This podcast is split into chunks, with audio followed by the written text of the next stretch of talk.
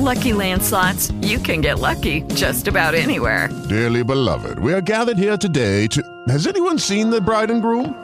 Sorry, sorry, we're here. We were getting lucky in the limo and we lost track of time. No, Lucky Land Casino, with cash prizes that add up quicker than a guest registry. In that case, I pronounce you lucky. Play for free at LuckyLandSlots.com. Daily bonuses are waiting. No purchase necessary. Void where prohibited by law. 18 plus. Terms and conditions apply. See website for details. Hey guys, it is Ryan. I'm not sure if you know this about me, but I'm a bit of a fun fanatic when I can. I like to work, but I like fun too. It's a thing. And now the truth is out there. I can tell you about my favorite place to have fun. Chumba Casino. They have hundreds of social casino style games to choose from with new games released each week. You can play for free anytime, anywhere and each day brings a new chance to collect daily bonuses. So join me in the fun. Sign up now at ChumbaCasino.com. No purchase necessary. BGW. Void were prohibited by law. See terms and conditions. 18 plus. I fatti di oggi, il fatto di domani. Qatargate. In Europa si arresta, in Italia la destra attacca, ma vota per salvare i corrotti. Parla al fatto Roberto Scarpinato. Sono Riccardo Antoniucci e questo è il fatto del 14 dicembre. Oggi il Parlamento europeo ha approvato la destituzione di Eva Kaili dalla carica di vicepresidente dopo l'arresto per l'inchiesta Qatargate. La polizia belga, in totale nel corso delle perquisizioni nella sua abitazione e in quella di Antonio Panzeri, ha trovato un milione e mezzo di euro di banconote. L'eurodeputata è stata trasferita nel carcere di Aren, nella periferia di Bruxelles. Dal fronte italiano, il leader del PD Enrico Letta ha provato a correre ai ripari dopo il colpo. Quella non è la nostra Europa, ha dichiarato alla Camera, è la più lontana possibile dai nostri ideali. E fonti del Nazareno riferiscono all'ANSA che il partito intende costituirsi parte civile in caso di processo, come hanno già dichiarato il gruppo dei socialisti e democratici europei ieri in assemblea plenaria a Strasburgo.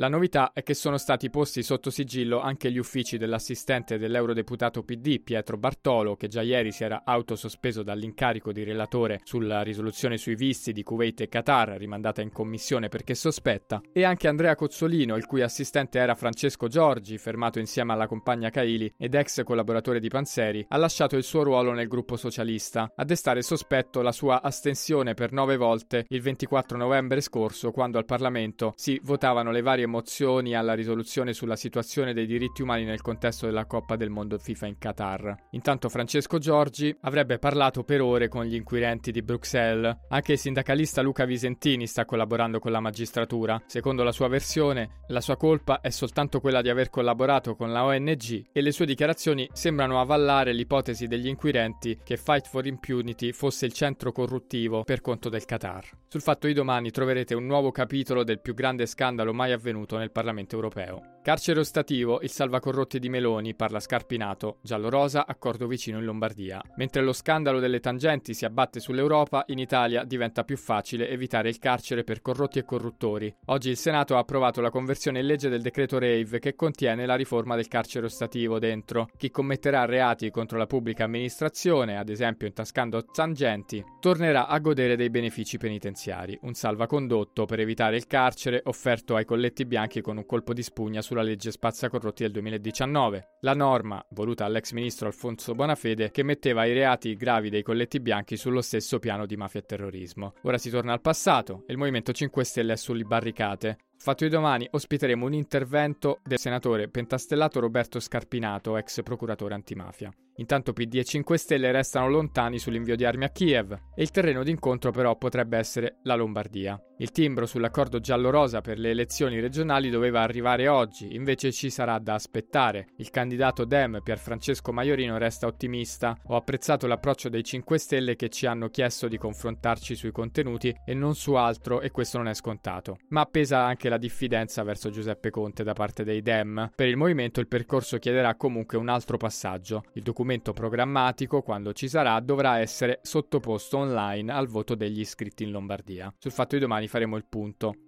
Crosetto prepara il sesto invio di armi. A chi contesta la presunta postura guerrafondaia del governo, vedi le opposizioni, Guido Crosetto risponde con la proroga al 31 dicembre 2023 degli aiuti militari a Kiev, appoggiato dalla Premier Giorgia Meloni, che nelle sue comunicazioni alla Camera in vista del Consiglio europeo ha definito assai limitato lo spazio di manovra per il cessate il fuoco. Nelle comunicazioni in aula al Senato sulla cessione di mezzi, materiali ed equipaggiamenti militari all'Ucraina, il ministro della Difesa ha dichiarato che finiranno quando ci sarà un tavolo di pace e che l'esecutivo non sta facendo altro che ribadire la linea di quello precedente, anche sul contenuto dei decreti, che resterà segretato. Parole che fanno intravedere tensioni interne alla maggioranza. Romeo della Lega e Gasparri di Forza Italia hanno messo infatti in guardia dall'inviare armi senza aprire un credibile canale di compromesso. Per Giuseppe Conte, che chiedeva lo stop all'invio di armi, tutto ciò è sovranismo da operetta. Il sesto decreto per l'invio potrebbe arrivare sul tavolo del governo proprio all'inizio del nuovo anno. Sul fatto di domani, tutti i nostri aggiornamenti.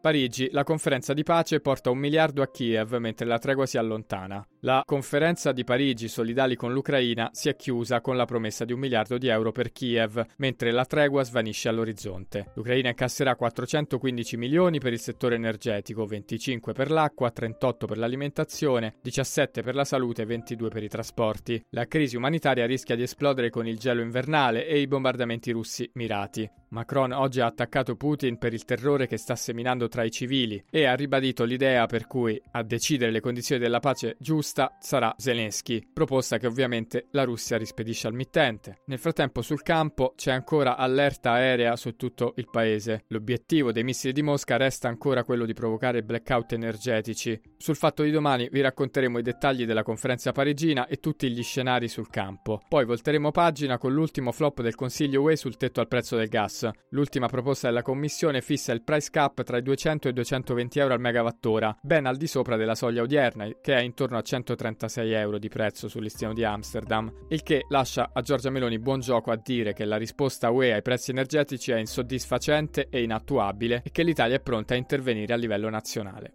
Queste sono alcune delle notizie che leggerete sul Fatto del 14 dicembre. La newsletter Il Fatto di domani esce ogni sera dopo le 19, anche in audio. Tutte le nostre newsletter sono sul fattoquotidiano.it nella sezione extra.